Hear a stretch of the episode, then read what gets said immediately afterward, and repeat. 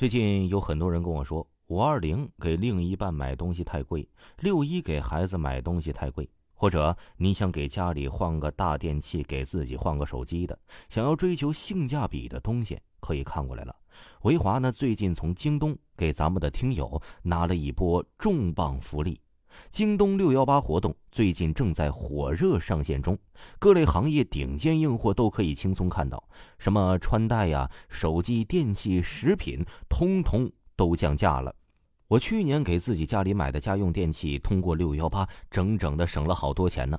而且还有咱们京东的六幺八红包，是专门给咱们的粉丝们提供的。有的听友问了，怎么寻找呢？现在戳音频下方的小黄条，领取京东六幺八红包，边听边领，边领边买，很多预售价非常优惠，错过一次又要等好久了。建议大家领完赶紧下单。先不说了，我先去买了。掌灯客。我到李庄的时候，天还没黑，正在吃饭的人家，一张方桌。几个马扎，一家人聚在一起，其乐融融。尚未吃饭的人家也升起了袅袅炊烟，没有城内的喧嚣，这一切为宁静的村庄添加了一丝祥和的气息。然而，此到李庄，却并非是为了这此情此景，而是为了听一个故事，一个关于掌灯客的故事。掌灯客。客登之长者，客之来者登辉，客之去者登恶。这句从古诗上意外看到的话，让我对掌灯客产生了浓厚的兴趣。几经探寻，终于在李庄得到了一丝线索。老者的家甚是隐蔽，事实上，如果天未黑，我可能找不到这样的一个地方。当夜色将这个古朴的村庄吞噬，当这个没有被先进科技掠夺的村庄真正的沉寂下去，一处四散着微黄烛光的小屋也就分外耀眼了。寻光而去，简陋的茅屋遍布油灯燃烧，灯光摇曳，案几已是陈旧，一老者在竹席上盘坐，眼微闭。先生可知掌灯客？老者眼微睁，虚让了一下，可家稍坐，身却未大动，又是不言。先生可知掌灯客？我又追问了一句，这次老者却是睁开了眼睛。这灯我却是知道，这掌灯客一名却再无了。那这灯，老者却未直接搭话，反是问了我一句：“客家可知灵灯？”倒是知道一点儿，想了想，我整理了一下之前所了解的。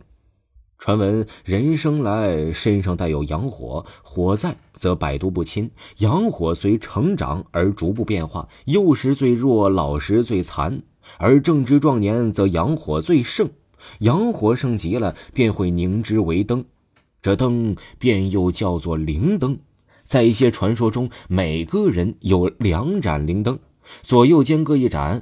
行夜路时，若左右摇顾，灯便会熄灭，便会受到阴气侵蚀。老者点了点头，又摇了摇头，打断了我的话。